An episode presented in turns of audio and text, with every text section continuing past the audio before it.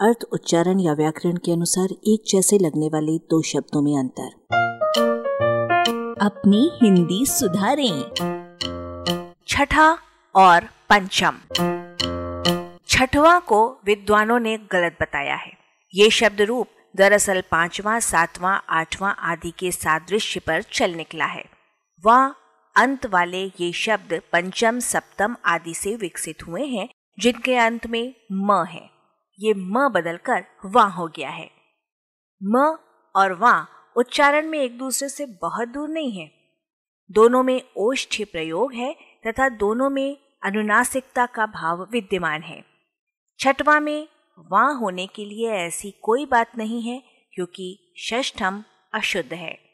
संबंधित सही शब्द छठा का विकास षष्ठ से हुआ है, जिसमें म विद्यमान नहीं है।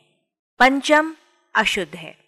ऐसा नहीं है कि जब भी कोई संस्कृत का शब्द देखा, तब उसके अंतिम में म को हलंत कर दिया।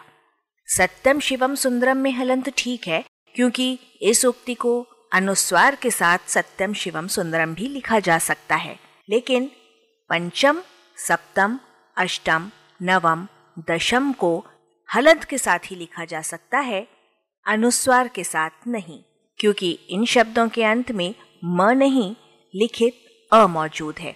यही कारण है कि पंचमाक्षर, यानी पंचम और अक्षर, तथा दशमांश, दशम धन अंश शब्द सही हैं। संधि का नियम है अ धन अ बराबर आ। संधिया जानने वाला कोई भी लेखक बता देगा कि यदि इन संयुक्त शब्दों के प्रारंभिक शब्द पंचम और दशम होते तो इनसे बनने वाले संयुक्त शब्दों का स्वरूप पंचम अक्षर और दशमंश होता। कुछ लोग षष्ठम तक लिख मारते हैं, करेला और नीम चढ़ा।